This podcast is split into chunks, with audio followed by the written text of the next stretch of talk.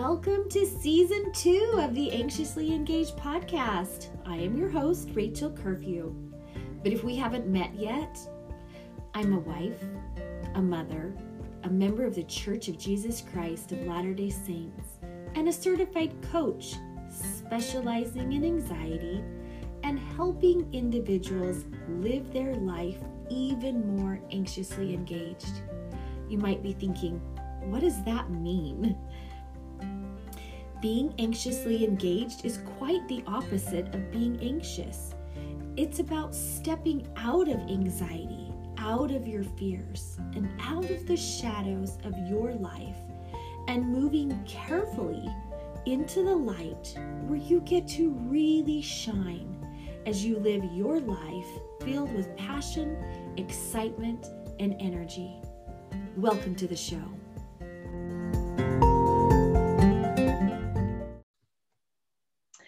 Oh my goodness, you guys, we are in for a major, major, major treat today. I am here with Starla Moss, who is um, guaranteed to make you laugh today. I'm just sure of it. Uh, Starla is a new friend of mine, and I'm so excited to be getting to know her more. She, um, we crossed paths in the Anxiously Engaged Facebook group, um, but what was drawn to me about her is just how um, willing and open she was to just chat with me and connect with me. And I just have felt a connection to her like the very first little chat we had. So I'm so excited to have her on. So, Starla, thank you for joining us today. My pleasure, of course. So excited to be here. Oh, I am too. And I know that the ladies are going to love your story. Um, and I love, we were talking a few minutes ago just before we hit record, and you said to me something so beautiful, which was everybody has a story and yeah. everybody does and that's what's so fun mm-hmm. about this podcast is i purposely go out of my way not to have big celebrities or professional speakers not that we can or won't at some point but i love real women with just real mm-hmm. stories that's who i connect with most and i feel like that that is something that you're going to bring today just a lady mm-hmm. that we mm-hmm. can all love and all connect with and um, connect with your story so anyway i'm just super excited so tell us a little bit about you and, okay. and your story. All right. Well, here we go. Everybody brace yourselves and we'll just get into this. Um, I grew up with the f- four siblings, two brothers, two sisters, and a mom and a dad, um, LDS. And we were kind of the, um, the perfect Mormon family, but behind closed doors, it wasn't so perfect. Um, my dad was pretty hard on us and just kind of emotionally, verbally. Um, he was pretty hard. Um, so I dealt with a lot of self esteem issues um, throughout my life. Um, but so that, you know, so growing up, it was hard.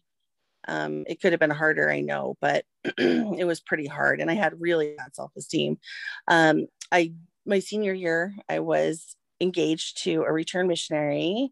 My dad um, worked with his mom and we had to go over to his open house and i was like oh why why do we have to do this? I'm 16 right? So almost 17 and i see him and i'm just enamored. And i remember we were leaving and my dad said too bad none of you girls are old enough to to date him. And i was so sad. I, I remember going home and i was just like i was just so smitten with him. And then i started working for um, he, he had people, you know, like high school girls do cold calls for Coldwell Banker. That's what he worked for. And we were all just talk about, you know, how hot he was and stuff. anyway, I ended up getting, being able to get engaged to him. So, um, but anyway, it was February of my senior year. And then three weeks after we graduated, I graduated, um, we got married and we got married in the Salt Lake Temple. Oh and it was amazing. Engaged in high school before you. I was. I had. I had a rock on my finger, and I was. Wow. so we were pla- We were planning my engagement and my wedding and my graduation at the oh. same time. My poor mother. That's what know. I was just gonna say. Your mama. my poor mom. And then my brother had come home. I think um like March or something, got got engaged a week, I don't know, a week or so after. I mean, it was so fast. So she had two weddings. It was June and August wow. and my graduation. Wow. Yeah, she's pretty cool. Yeah, she made my wedding dress too. So Oh wow. What a um, mama. yes, she was she was awesome. So we were married and everything was just, you know, peachy and it was the thing about it is is he needed someone to save and I needed saving and it turned into what we didn't know was a codependent marriage.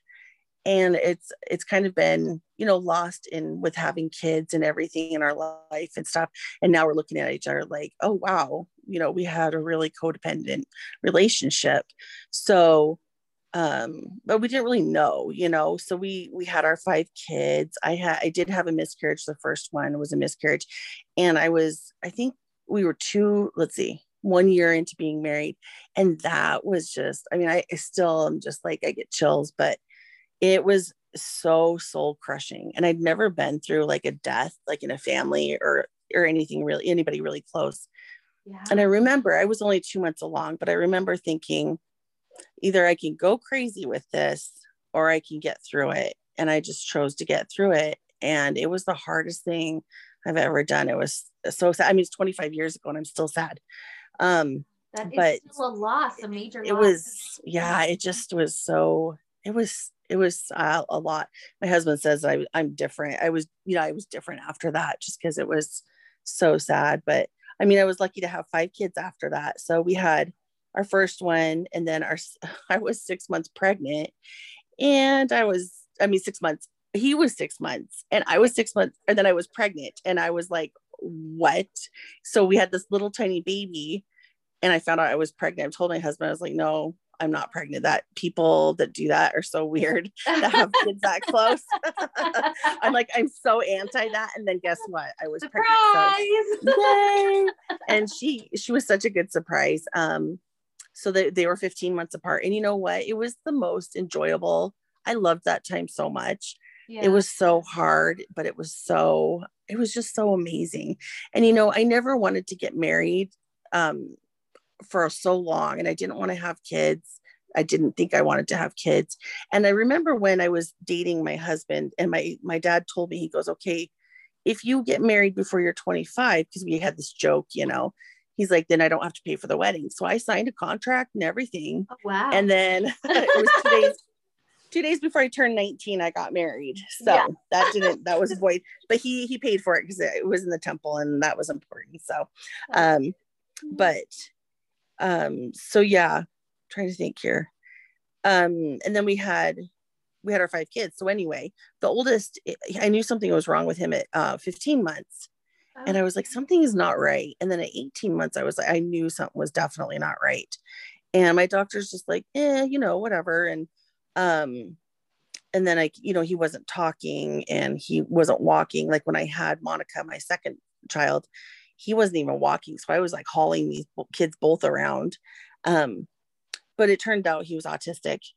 Um, he's high functioning. He's kind of on, you know, kind of Asperger's. So, uh-huh. I mean, some people say it's the same thing now, but um, wow. And you know what? Back then, I mean, he's 24 and they, back then, they did not have the mom groups. They didn't have information. Nobody was telling me how to do it. It was the hardest thing I've ever done in my life is raise somebody with special needs and yeah and for my husband too it was just so consuming um and not in a bad way it wasn't consuming in a bad way but i i it really was hard i think for my other kids because it was very much about him yeah. and what he could yeah. handle and what he needed and and any, any anyway but you guys you know what? He just became a garbage man. He uh, is oh. he's always obsessed with garbage trucks and we would chase them and we would he would watch them and he just loved them so much and he he did. He just became full-time a garbage man. I and isn't that. that. amazing? That's oh so gosh cool. so it's Good so amazing I know because you know when he was three, I was like, is he going to be able to drive? Is he going to get married? You know all those things, and he's a welder also. Nice. It's just amazing what they can do, and Absolutely. you know what? What's and he he is has been my special person forever. You know, like he's he's my boy, and um, I wouldn't have changed it. And even he said he wouldn't have changed what he went through, which was a lot. Um, so then we had our kids. I think I had three kids. And then one day I came home and I was like, you know what? I have such bad self esteem. I really want to get help. So I wrote to Dr. Phil. Oh wow. And he had just gotten his show. So he was he'd just come off of Oprah and he was getting his own show and stuff. And I wrote to them. And two hours later, I got a call and it was a producer. And he asked me a bunch of questions.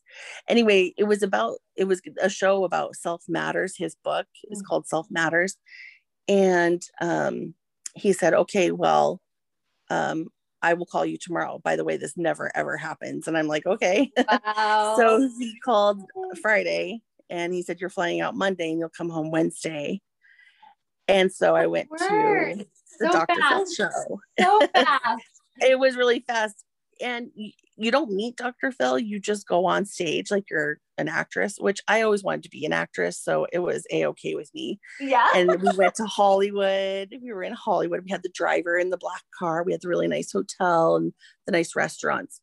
And um I even had my own dressing room with the bulb, you know, the light bulbs around the mirror at Paramount Studios. Oh wow. it was just magical you guys.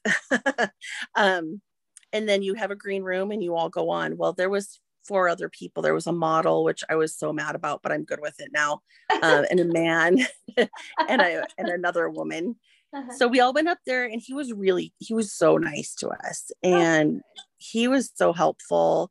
And you know he sat right in front of me and told me i looked like a million bucks and was so sweet and stuff. And people always ask me they're like well did it help you? And i think it did but i also think it's almost like an addiction. It's like something when you have when you hurt so bad and your self-esteem is so low you every day have to work on it.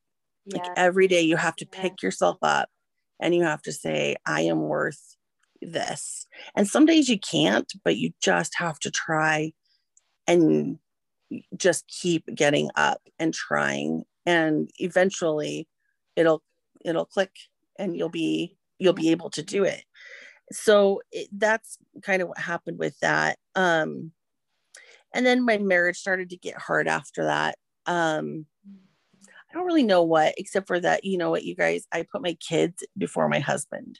yeah. And I think it was easier because they loved me.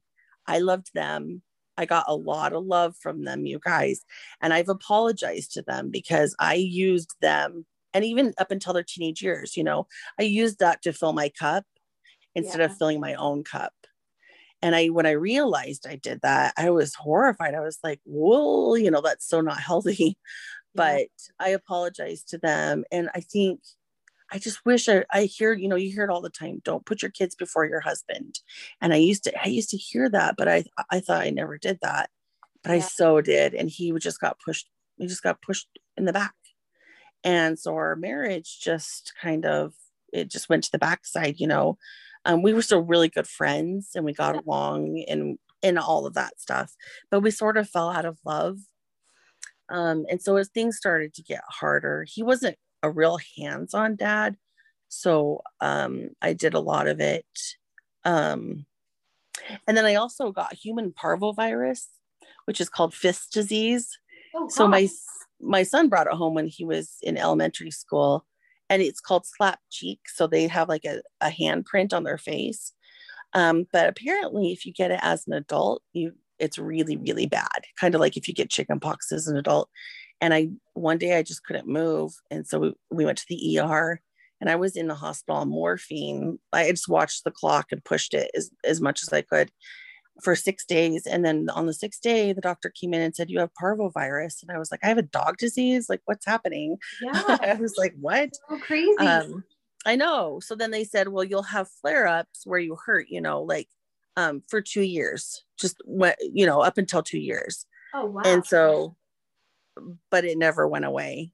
So I, um, it took 17 years for them to finally say that I have rheumatoid arthritis and fibromyalgia.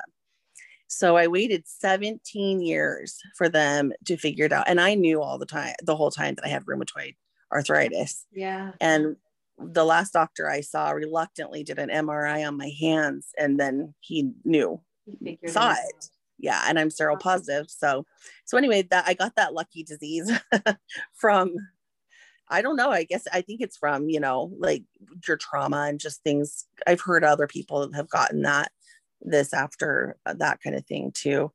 Um but that was really hard because I couldn't function very well.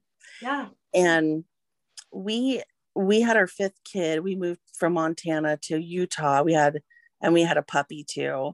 And I and my baby was 5 weeks old and we moved there and I think I had the baby blues, but I didn't know that I did. But I was just zoned out and I just ate McDonald's a lot. I just zoned out.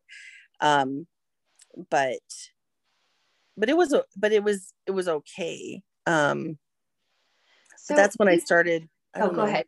You I, you go ahead. I was just gonna say you've had like like like every uh, everybody does but you have had one thing after another mm-hmm. after another after another so through all those years when you were like you're young married um and, just being young and that's kind yes. of a, especially uh, my I have kids that are you know college age could potentially mm-hmm. be married they're not yet but um, they're in their 20s but gosh when I was growing up in high school in your 20s you were married if you were living in utah yes. you were married and so you don't get a lot of life experiences from that time when you finish high school and get married so young and so then yeah. you jump into marriage so quickly and then one thing after another after another after another and babies and health things and strange weird mm-hmm. dog diseases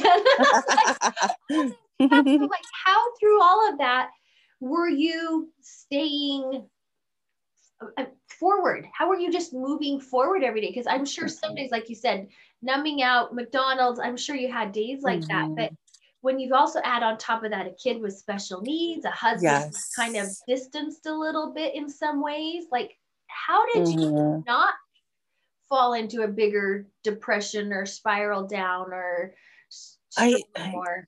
You know, I don't really know except for when from the beginning of getting married until I had my fifth kid, I just got through it and I was very happy.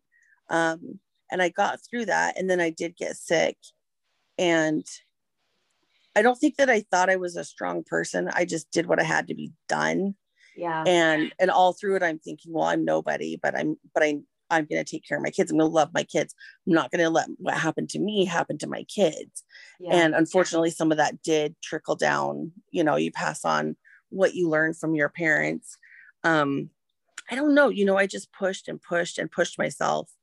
And i just felt like i was just getting done what needed to be done. And i didn't feel special. I didn't feel like anything i was going through much or was one of those strong lds women or anything like that. And i think that just stemmed from bad self-esteem.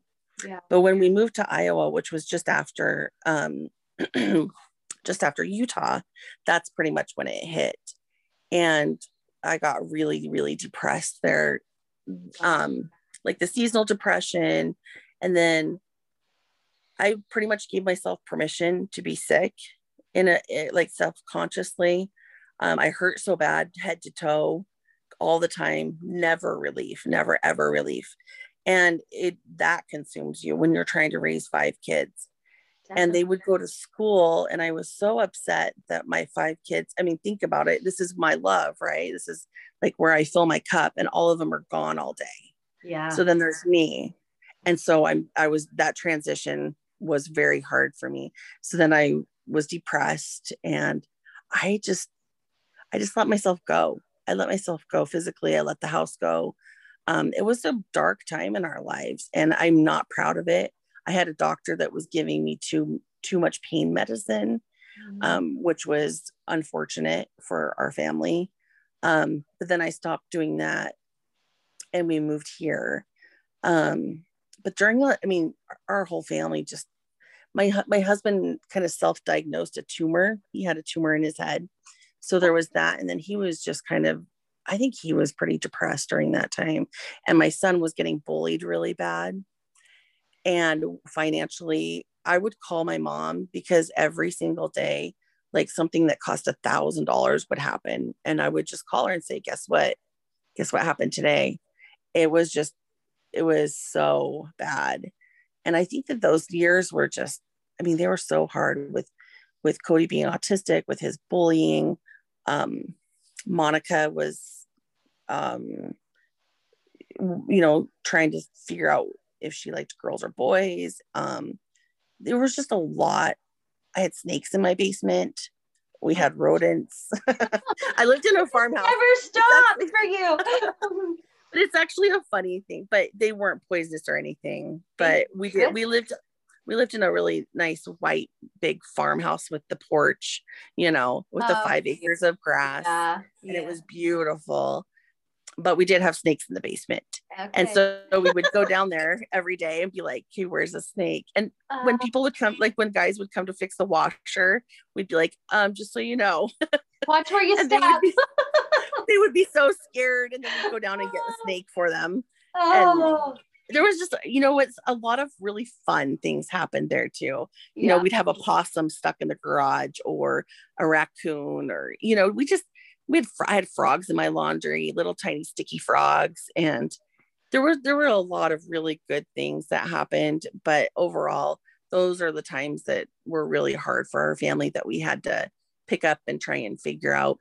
and once we moved to, to back to Montana, um, so the kids are a little older and stuff. Um, I can't remember exactly when I started. You know, throughout this whole time, I was really trying to fix my self esteem and Yeah. fix what had happened and how I was dealing with things because I really did let it consume my marriage and myself and my family because I was very upset and I was I wanted to love myself. I used to pray to Heavenly Father. I'm like, just let me think I'm pretty. That's all I'm asking. I don't care if I'm not, just let me think I'm pretty because I had body dysmorphic disorder, but just with my face, not my body. And but when I looked in the mirror, I would see like distortion, kind of like an alien. Like it was just so uh, interesting. But I I just wanted it to go away. I just wanted, I mean, that's a it's a, you know, when you're being told you're ugly your whole life, you you think you're ugly. That's what you're getting hypnotized to believe, you know, and you don't know anything else.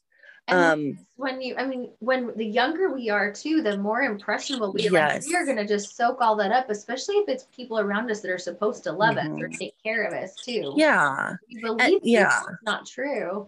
right. Because when you're when you're a baby, you love yourself, and when when you're like about 18 months, you can understand. And that's when you start getting the natural man. You get, you know, well, you did this wrong. You don't know how to somersault. You don't know how to do this. And that stuff gets stuck in your head. And then you've got teachers doing it. You've got, I had boys at school saying bad things, you know, and being mean. Um, so it's a lot.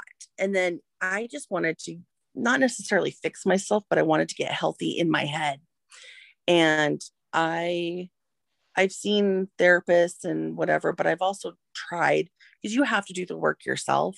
Yeah. You cannot rely on a therapist to do it for you. He gives you the tools, he or she gives you the tools. You have to work on it yourself. You have to want it. And I wanted it so, so badly.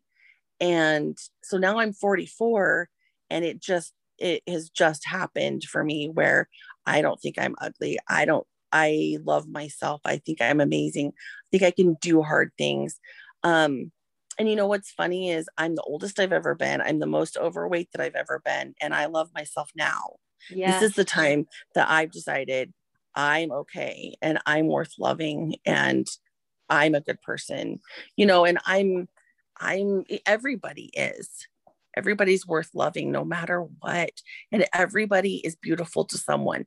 I might not be beautiful to you, but I'm beautiful to someone. You know what I mean? Love like that. because everybody has their own perception and you have to realize that it doesn't matter. It doesn't matter if rachel thinks i'm beautiful. It only matters if i think i'm beautiful. Yeah. and once you get that you can't get hurt by what other people say or think about you or do um, because you know you know you know what you believe and that's it. Yeah. you know like we when our kid colors a page paper or whatever and they bring it to you and they say is this pretty? And i said well you know do you think it's pretty because Yeah. that's the only one that matters that's it is if you think it's pretty and i just really believe that Yeah. I just think that everybody has value. And for so long, I, I lived in with anxiety and fear, and I lived with negativity and complaining, and I wasn't happy. And just recently, I was like, well, why don't I live the other way? Like, what is it going to hurt? What is it going to hurt if I love myself and don't let fear and anxiety control me or shame or guilt or complaining or negativity? So I decided to see the good in everything. Wow. And I decided I wrote I wrote down I will I give up fear, I give up anxiety, I give up. And what I mean is not give it up all the way, but I'm not going to let it control me. Right. I'm going to control my emotions. And you know what? I never thought that you could control your own emotions, but you can. And yeah. when you can, it is so liberating. You will never freedom. go back. Yeah, it yes, is freedom. It is total freedom. Exactly. Exactly. And you know, everybody suffers from anxiety and anxiety is real. Um, but now that I I I did do that, my body doesn't feel it. I don't feel it in my body where my chest is hard, you know, squished and I can't breathe and um it's just it's just kind of and I think it helps my pain, you know, because yeah. stress and all those things are worse for your pain. But my body will just feel just relaxed and I'm I'm telling you, I don't know what happened or when the switch got, you know, flipped, but it's a good thing. I I love it. Um my marriage is still rocky, but we're working on it. Um I just know he's my person and he knows I'm his person and we love each other. And the thing about um giving, you know, giving up on marriage or whatever, or not giving up, but choosing to separate or get divorced, I just feel like you're gonna go do the same thing with somebody else. So I told my husband, I said, Well, why would we, when our kids are leaving, why would we give up on each other? You know, and i'm just like it's just if i knew he wasn't my per- like my person like i know he's my person. Yeah. and i know when my when i read my patriarchal blessing it's him it's not someone else. And i just want to fix it and do whatever i can. And you know what that takes is me fixing me and him fixing him and right. then we can be happy together. It's not me thinking he needs to fix himself and him thinking i need to fix myself yeah. and it takes a lot of selflessness in marriage and i feel like we need to work on that and communication. Communication is a big one. We talk all the time but we cannot communicate. I still don't know when he's teasing me oh.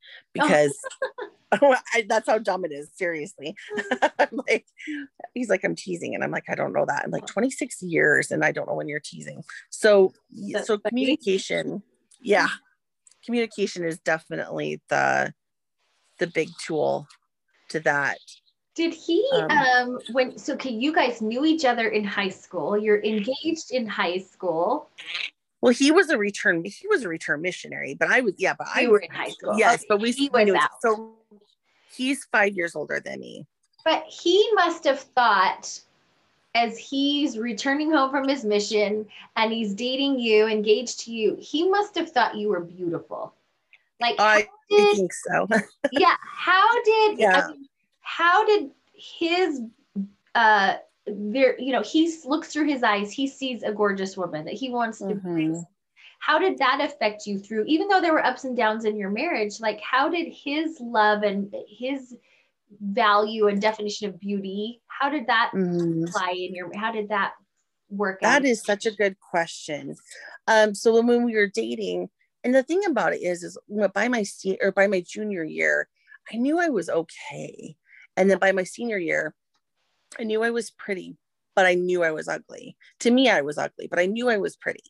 So yeah. it was really, it was a really weird thing. And it it's a mental game, you know, yeah. so mental. And I would always want um, people to tell me I was pretty because if they told me I was, I could think that for a minute. I wouldn't believe them, but I could think that for a minute. And with him, he just was my knight in shining armor. He was my dream. When I was 13, we all sat around at a slumber party and we described our future husbands, and he was exactly that. Aww. And I, we were so madly in love. And uh, we just knew early on that you know we were supposed to be together and he was he was so nice to me and and told me I was beautiful and all that. And it made me feel really good. And I needed it so much. and he filled you know he filled my cup and Yeah. it was amazing and then when we got married so my love language is words of affirmation Okay. and his is touch and he's not a words of affirmation kind of guy he's just real quiet and he does stuff in in other ways to show me that i that he loves me but i don't know that and he doesn't tell me so we see our communication like it's just very yeah we need to work on it but and see growing up my dad would kind of get mad if we touched him so i have a hard Oh. time touching my husband Hard. Yeah. touching sort of you know what i mean like if he's Yeah. sitting on the couch going up to him and sitting and putting my arm in his is hard but Wow. Isn't that weird okay so that's no, so weird it's but- not weird because I mean, if we've been through something traumatic as a kid, little things like that can trigger those fears from when we're little. Mhm. So it's it's not weird. It's really normal. It's just everybody has a different thing. yeah, Yeah. yeah exactly and then he found out he had child issues he thought he had a great childhood and then later on he kind of found figured out there were some problems there were some issues Yeah. and so he's like trying to work through that stuff and we kind of swapped spots because he was very confident when i met him and very um sure of himself and he thought he was good looking and just and we've kind of swapped spots where he's kind of suffering a little bit from depression and kind of feeling um kind of you know being hard on himself while i'm trying to you know fix myself. But You've you've done I a lot of work though to get. To where have you done a are. lot of You've done a lot of work, work. and he may not have had as much chance to do some of his work. right Yeah. right and he he also is he kind of thinks the therapist should be doing more Mhm. where he and i tell him i'm like you have to do the work so Yeah. because the therapist is not gonna is not gonna fix Can't even if they Can't. wanted to, they can't. no Yeah. no it has to be you Yeah. you have to want it you got to work hard for it you have to really work hard for it. So i mean you know that's like 20 or 26 years that i've been trying to fix my not fix myself but trying to just to love myself and Yeah. to think that i'm okay. And you know what? When you do everything around you looks better feels better. People will flock to you. They will see that love and that joy and and just radiation you know you radiate it and they see that. And so i don't know. And i just feel like you can every day you can get stronger and stronger and stronger Yeah. and and just never give up. Just you know. That it sounds like i mean like um, so many people's journey it's a little bit every day and you just Yeah. keep at it. But through that because you said a few minutes ago like you're finally here where you're like i've made a choice. I've done the work. I look in the mirror. I like me. I feel good about me. Was Mhm. there something um i know besides the little daily work but was there something else that helped you just like flip that switch? Something you learned from a therapist or an exercise you did or something you taught yourself or was there just something that Um, of cement all that work that you've done together?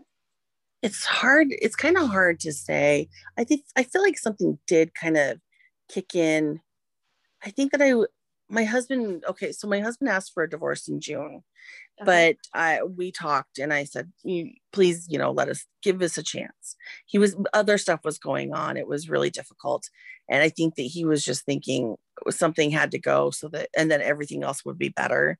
yeah Um, but I, he just was there was a lot on our plates. And um oh gosh, now I have to think about this.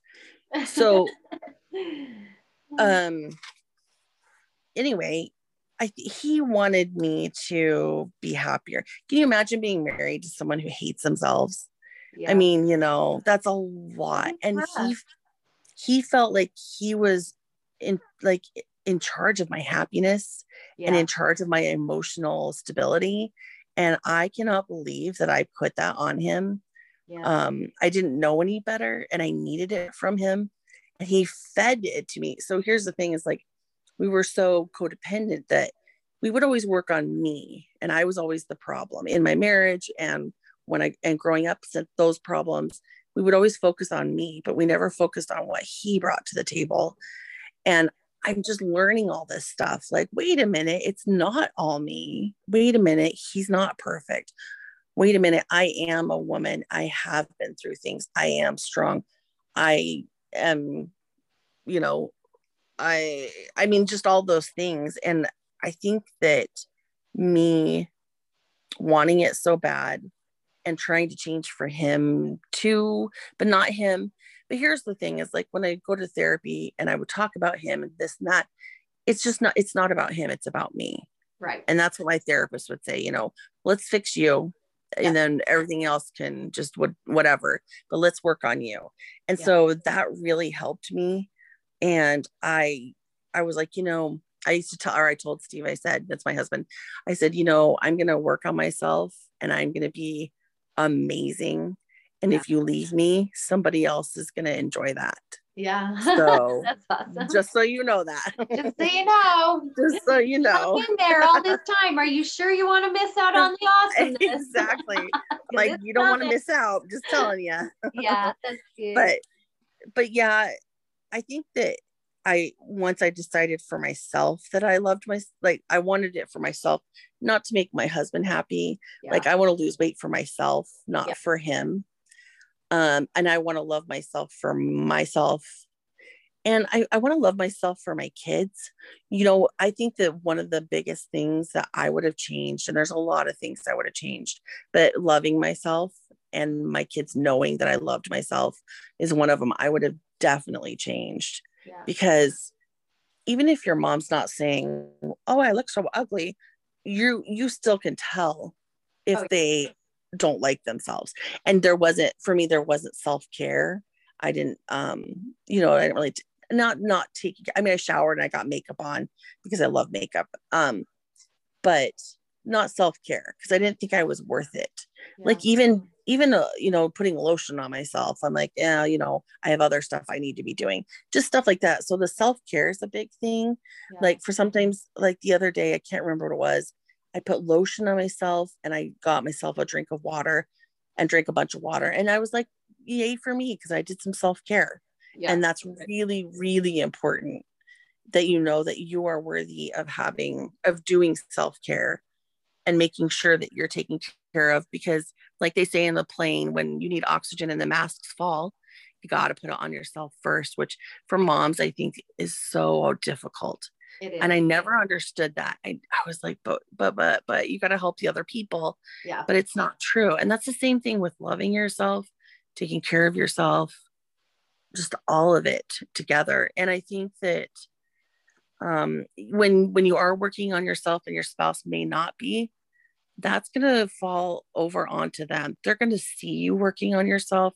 You're going to be an example. They're they're going to see that they can do it too and they're going to see that how much they want it Well, so you're you role know- modeling it not just for your spouse, but your children. For your too. kids, And yeah. even if it's like later on, if they didn't get it when they were little as much, mm, you can still say, Hey, look, this is my journey and and this is what Yes. I've learned and and let me show you now what it means. And yes and and that's what i want to do with my marriage too is i want to stay married i want my kids to know it can be hard but this second half of our of our marriage can be amazing and i i'm not willing to give it up because if we if one of us didn't love the other one then i would say divorce but we still love each other. So and i've heard from many people you know that you can fall back in love with each other and Yeah. it can be even better. Yes. and i'm willing to do that work. And and i want my kids to see that because i think that's so important. Even though they've lived through an unhappy sort of marriage i want them to see that it can still work you know Yeah. And I love that because one of the things I learned years and years ago, having been divorced and now remarried, I think we live in a society where we think people and relationships are disposable. disposable And and Yes. they're not. A relationship Mm-mm. is not something you just throw out because it, you hit a rough patch. It's yes it you and we need to role model for our kids that it's okay to have if you're a grown up to have a problem it's Yes. also let me show you how to struggle through it and also let me show you how to solve it or to be loyal or to hang in there or whatever there's so many lessons in there besides just quit and throw somebody out Yes. they're disposable Yeah. that's exactly so tragic for our youth Yeah. right now that sees so much divorce well and they just want and i'll I, somebody i was talking to i'm like well if you if you're going to get divorced why don't i mean if they're if they're just going to live together then why would they even do the wedding? And they're like but that's what they want is the wedding. And i'm like aha. So it just drives me crazy. And i think that young couples i think you should immediately go into therapy or mm-hmm. as as a young couple because i think that it would have helped steve and i so much if we knew how to communicate with Yeah. each other Yeah. and we got through our, our, you know the, our childhood stuff because it's it really has consumed a lot Yeah. of our of our family and and life. Um and then i, I wanted oh go ahead. I was just gonna say, I know several couples that I thought this was so cool because it was young couples who did this, who Mhm. went and did counseling uh, just a little bit, just to help kind of make sure they talked about everything important and and kind of like laid everything out on the table before the wedding. yes What even that would make such a huge a difference to huge be able difference for somebody to navigate a conversation and say, Have you talked about like finances? Because people fight Yes. money all the time. Like, how are you going to set up your money? And what was your money situation Mhm. like growing up? What did your parents do? And, you know, just. yes And, and not just money, but like about children or or who's cleaning and who's working and who's Mhm. what role and gosh if we could have a few empowering conversations like Yeah. that before we got married Yeah. even that would help some because I agree. even in the best situation it is Yes. hard some days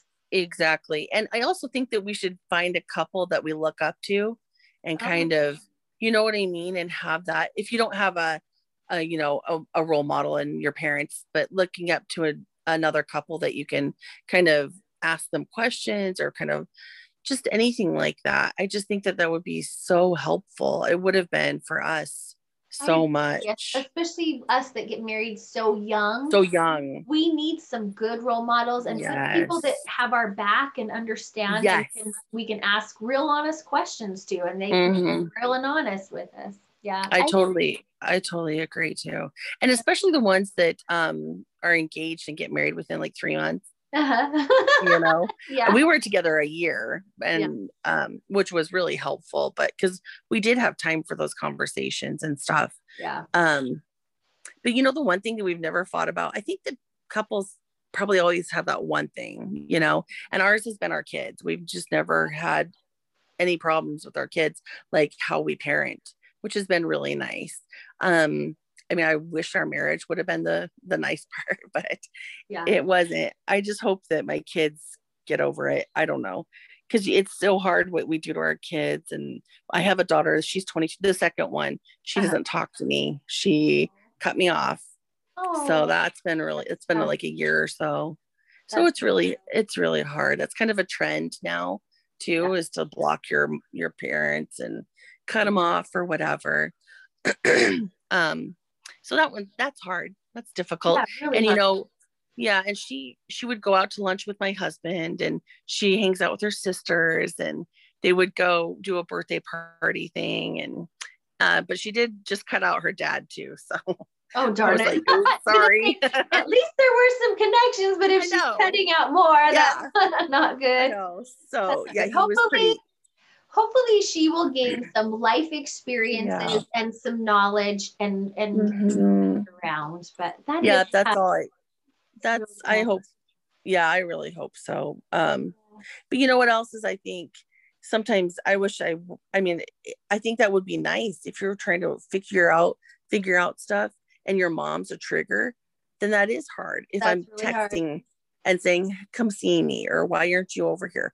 You know stuff like that and maybe she needs that time because she is going to therapy and and she's trying to work on some stuff but you know. I'm proud of her for being, you know, going and doing her work, but I'm also proud of you for recognizing that you don't have to be like fixing her or forcing Yeah. her or um and it, like you're allowing her to do this in her way on her time and and she'll Yeah. she'll she'll figure it out a lot better if she's not feeling like there's this pressure Yes. mom forcing things and Exactly. And it took really a long time. great yeah It took a long time, but then I made the decision. I was like, you know what? Gosh, my parents have been triggers. So if I'm a trigger, she needs, you know, space. yeah And that's all she's asked for is some space. So, but let me tell you, I've never felt pain like I have with having kids. Yeah. it is some serious pain, but the love definitely over it outweighs it and I do it again. So yeah, you've got to you have the good and the bad. yeah. Yeah, you've got to have both opposition in all things, right? We've got to have Yeah. both sides of it. So but you know what? But nobody ever told you or told us or me how it, hard it is when they get older. it I is. was like, why? Why didn't Yeah. anybody tell me this? I I Oh. thought parenting was hard when they were little, but and I, Yes. as I got older, I'm like, no, it was physically hard. yes. because you're But- tired and running around and chasing kids. It's physically Yes. exhausting. But I think as they get older, at least for me, the mental and Yes. emotional is In way more exhausting Yes. and more difficult. Yeah. Yeah, exactly. But you know, they are so much fun when they get older. When they're teenagers, I have had so, so much fun with my girls and my boys. I mean, Good. I just so much, so much, so many good memories. And we're just like really, really close. I know Yeah. they have their issues. And um, you know another thing is is forgiveness. Teach your kids forgiveness because it's not just for you or that, you know what I mean? Like it's not for them to do it just because you did something wrong, but it's for them so they can let go, so they can heal, Yeah. so that they know that it hurt, but people are people parents aren't perfect and when they let that go and are able to forgive it is so much healthier for them so Yeah. you're not letting you're not letting someone off the hook Right. you're you're re- you're releasing it from yourself Absolutely. I spend so much time teaching women to Mhm. forgive. Not it's not always about others. Like forgiving others Right. is a lot easier than forgiving ourselves. yourself yes forgiveness is a freedom process and it's, Mhm. again not just what you said it's not saying well what this other person did was was okay or that we're letting them off the hook we're Yeah. freeing ourselves from the pain of it Mhm. Yeah exactly. powerful so you've Yeah, learned a ton of really cool lessons because you've been talking about um, improving your self-esteem you're working on Mhm. marriage you've got communication growth you've been having with your children Mm-hmm. with your husband you've uh, talked about like self-care i love the lotion because i actually teach a lotion strategy i talk about Oh, lotion all the time to help with anxiety so i loved your lotion and just drinking water even also good Yeah. self-care you've also talked about being brave and vulnerable and doing the hard work. Mhm. talked about even like marriage and like hang in there. It's worth it. So you've had like all of this stuff that's brought you to this moment where you are now and you are doing like some super cool stuff now that you like decided hey i'm beautiful i'm okay i've done my work i've freed myself from you know all of this other stuff that i held on to for so long. So now that you've gone through child years and husband years like working together on improving your relationship like all these things has brought you to here. So tell us like Mhm. Where are you now like what goodness has come in the last year or two and from all of this adventure of life that you've been on Well, I'll I'll tell you. Um, I think this probably had a big uh, impact too. But I almost died two years ago. oh my gosh Um, So I went to the. I had influenza A, and I was really sick. And I called my mom and I said, "Mom, I think I'm dying. Can you come get me?" And I'm really dramatic, you know. So I, I mean, but it was actually true. yeah She came and got me. I barely could tell her where to go. I walked in. We waited. I talked to them, got checked in. We waited. Um, and they did the ox- oximeter where they read your oxygen. It was 40%. oh way low That's Way pretty low. much dead. yeah That means low. you're pretty much walking dead. So they got me on oxygen. they thought the machine was broken, but they got me on oxygen and sent me in an ambulance to the hospital. I was in a coma from for like nine to 12 days. It depends on which family member is telling me. Um, because I do not know. Um, and it was medically induced, but I had swine flu from 2010, double pneumonia, and staph infection. And I was hanging by a thread. So it was December 21st. And do you know what? I had this was the first time I've ever had Christmas all the way ready. I had it all the way ready, went in. Um, but my husband had to tell them, and they didn't know. They they honestly thought I was going to die. And so my husband had to sit my kids down and tell them I was probably going to die. He was maybe almost going to have to pull the plug even because oh of my lungs. Stars. And they thought that I was going to have really bad brain damage just because of the oxygen level that I was at. Um, and then I woke up and I was saying bigger words than when I, you know, went under and everything was fine. I had to relearn how to walk and move again. I was in the hospital for a month. Um, you know, when you almost die, that brings a lot to you. Yeah. yeah, it it changes you and your outlook and what you've done. And I feel like I feel like I I had the choice to either come back or go.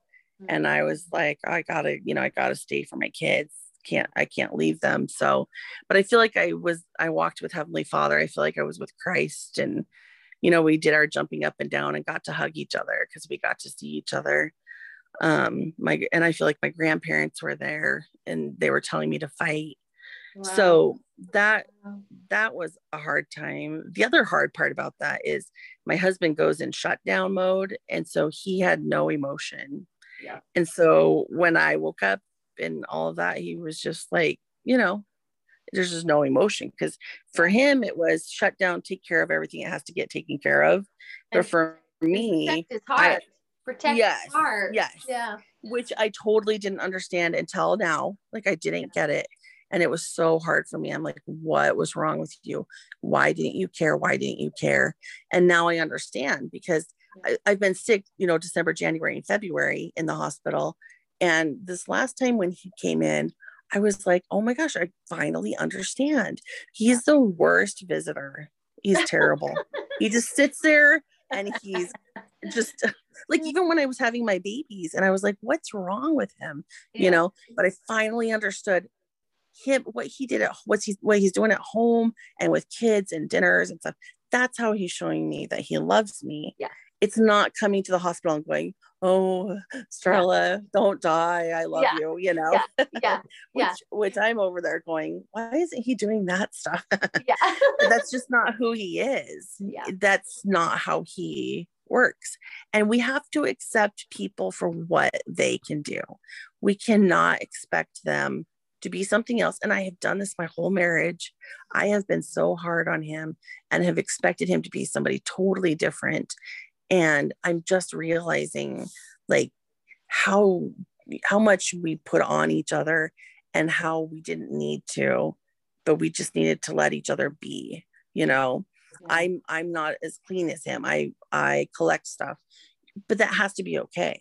You know, my car might have a couple things of garbage and his is perfectly clean, but that's okay. But that has to be okay because that's me and that's him. And he can say, "Oh, can you get those out before we go?" And I'd be like, "Oh, sure." You know, if we go together in my car, but we have to make sure that people are not. We we can't expect them to be the way we are. It they are not the same as us and that's okay but we have to let them be their own person and love them like that Yeah. so So you've learned So- some amazing lessons through all of I have, amazing lessons. for sure Yeah. yes yes and you know they always say you know the whole god doesn't give you more than you can handle and you know you're going to learn through these lessons you're going to be so grateful and i always think that's insane to think that i will come out of this thinking oh that was you know that taught me so Yeah. much but it did you know and that's i don't mean that's where we want to get and if it's that kind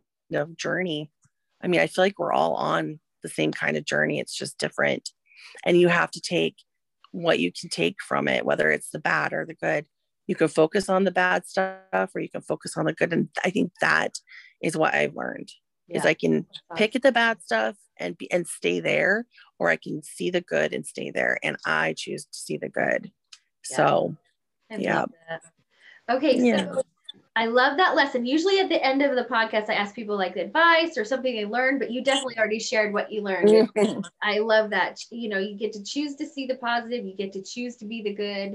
Uh, yeah I love that. Yeah. exactly So Yep. all of these life lessons though have led you to doing something kind of fun that would terrify me. yes so i do stand up comedy um i've been i was in a group and they would do like whose line is it anyway um and then i i did make some goals that I wanted to do stand up comedy last year.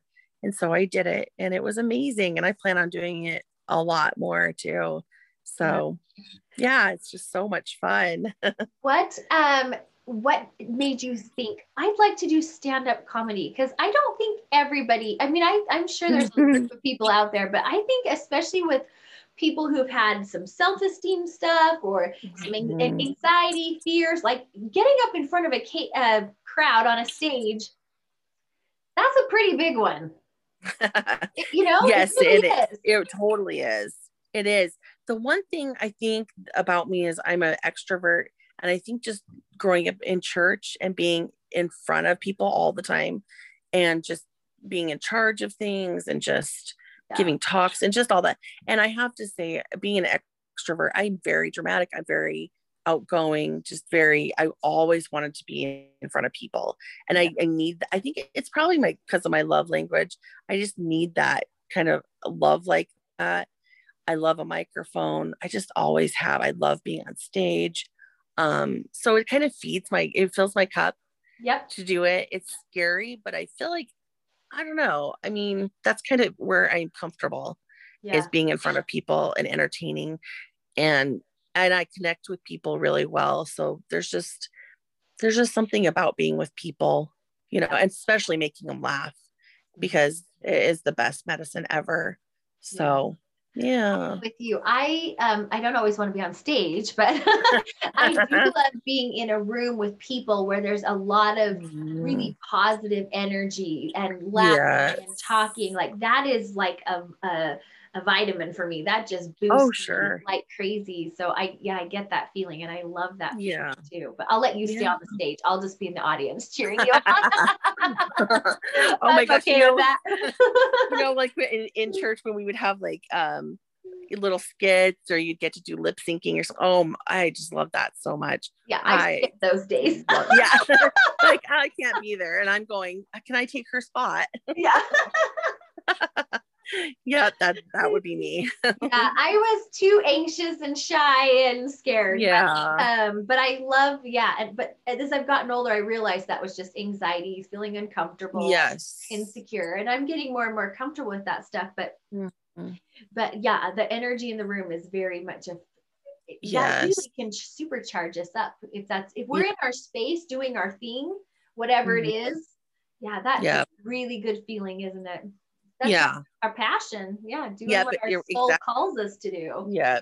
And you know, everybody has a different calling. Like what Yeah. you're doing, what um, a doctor does. I don't want to be a doctor. So somebody needs to want to do that, you know, or a dentist or and that's what I always tell people. I'm like, you know, everybody when I when I worked at Ulta, I connected hard with people when they would come in. And I would talk to them and they would be like, Oh, I could never do what you do. And I'm like, but you're a nurse. Do you understand? I could never do that. You we have to have people that are passionate about all things because we all, you know what I mean? Like, I don't want to do your job, but You- exactly. you don't think you can do my job. But the, everybody has a passion. And that's when you, you know you're going to be good at something is because you have a passion. So, um, like me writing a book in November when I wrote for NaNoWriMo, it's called not National Novel Writing Month. So Oh, you sit cool. down November 1st and then you finish the 30th. And it's a 50,000 word book. And so it's about 200 pages. And you just sit down and write it. And so I sat down and I just wrote it. I wrote mine in 28 days. It was the Wow. highest high. And you know what I did was for me, my anxieties were cr- like the critics in my head. It was all those voices in my head. And it would keep me from doing things, especially if I was scared to do it. But for so long, I've loved writing. And I've always wanted to be a writer. And my kids are old enough that I was like, okay, I can take the month and just kind of ignore them a little bit. but um um and there's a place in a book it's called no plot no problem and it's kind of a book that goes along with nanowrimo and there's a little rectangle spot it's black and you put your thumb on it i think and you give up the critic. It's and you say like i give up the critic for this whole you know process. And i did that and i can't even tell you it was the highest high it was almost as good as having a baby that newborn and having a baby. But it was just and like when i when i was gonna hit the end it just was like ah, i mean it was the biggest high. And i enjoyed every single minute i wrote that book. And i i had just given up the critic and i just let it go. And and i it was amazing. And Yeah. we all need to do that for ourselves. Yeah, regardless of whether we're writing a book or not, we all have Yes. little inner critic that's Mm, you know criticizing or judging us. And Yeah. how, how powerful is it? Especially the younger we could teach our teach people to do Yes. that, the better. Exactly. And you know what? And i my kids get kind of annoyed with me but i'm like who doesn't want you to do this? Who doesn't want you to progress and, and whatever? And i said it's satan. That is satan. Because no christ would never want you to to be scared or fear or or not or hold back or not do your passion. I mean we're told to use our talents. And for so long i thought i did not have any talents because mine aren't really you can't really see them. So I was like, what am I talented at? Because I can't just sit down and crochet a blanket. So mine aren't really seen except for maybe the book. But do you know what I mean? Like I can connect with people and, you know, I can make people laugh and whatever, but it's not a painting where you can say, oh, that's a nice painting. And so for so long, I was like, I just need, I need, I need talents.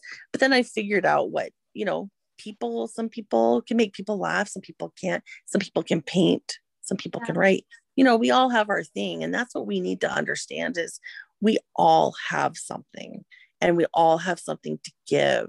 And maybe that day you don't want to go to work is the day that you need to be there because you're going to help a person decide not to end their life. I mean we have power in us where we can help people. And you know i used to call out of work a lot and i would think well they don't need me because i'm nobody special. And if I'm not there, it won't make a difference. But then I realized, wait a minute, I am I am somebody worth being there and they do need me and I do make a difference, you know? So we just can't think like that. We have to think that we are worthy and that we can help others, you know? Absolutely So I love it. Yeah. They're all amazing messages. I love we've covered so many different topics today, little Yeah. nuggets of wisdom throughout the whole thing. As you've shared your story, it's been really fun to have those little nuggets drop and and be able to take those and and watch how your story, when you picked up all those things, how it's brought you to somewhere just really beautiful and really amazing and really inspiring. So I'm really excited to hear your story. I appreciate you sharing it with us today. yes. Is there something like any other? I mean, I think you've given us so many good nuggets, but is there any advice or wisdom or just one last thought you want to share with people, especially like women struggling with, you know, hey, everybody feels a little insecure. Not all of us are going to get to Dr. Phil though. So what, Right. what, do you, what do you recommend? What's one more piece of advice to share this to Let me think. wrap up? Um be I I would say, hmm, you know, just you just have to get to that point where Christ would have died for you if it was just you. Um, you have to just know without a doubt that you're Heavenly Father's daughter, that you're a daughter of a king, and that no matter how you look, no matter your size, no matter any of that. And you know, the other thing is I always think of is I mean, I just saw a lady on TikTok that doesn't have a nose. And I've seen a girl on TikTok, she can't use the bottom half of her body. And one time I thought about this and I thought, you know what?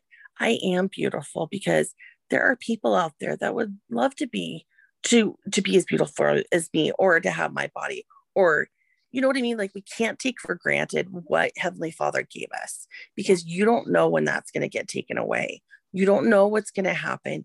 You, ha- you need to love yourself the way heavenly father meant you to be because you don't know. And when you when something happens and you, you aren't ready for that you're it's going to be that much harder. But we need to be we just need to be thankful for how beautiful we are yeah. and and no matter what no matter your size no matter anything because we all like i said we all have value and we just need to appreciate it and be thankful for it because heavenly father gave it to us and then our bodies are amazing so Yeah. It's so true. We, some people are praying for the things that we have. Yeah. Exactly. So we got to recognize that what we do have is a gift. I love it. Thank Yes. you so much for joining us today. If, Yes. if somebody wanted to reach out with you, connect with you, talk with you, how would be uh, the best way for them to connect with you? So I would love anybody that needs help or wants to talk. I it's Facebook, so it's Starla Moss M O S S, and then um, TikTok is Starla Moss One. So you can hit me up there, and I do have an Instagram. I think it's Starla underscore Moss. So yeah, any of those, and don't be like feel free to hit me up because I love talking to people and helping and and whatever, and being support. Yeah, fantastic. Fantastic. Yeah. I know you. I know being around you would um, would boost up lots of people. So I hope lots Oh, of thank people you, reach out to you. So thank you. fantastic. All right. Appreciate it. Well, as always, everybody, thank you for listening. Thank you for coming, and thank you to um, Starla for being our guest this week. Um, and as always, I'm just going to wish you guys all an anxiety-free and a gratitude-filled day.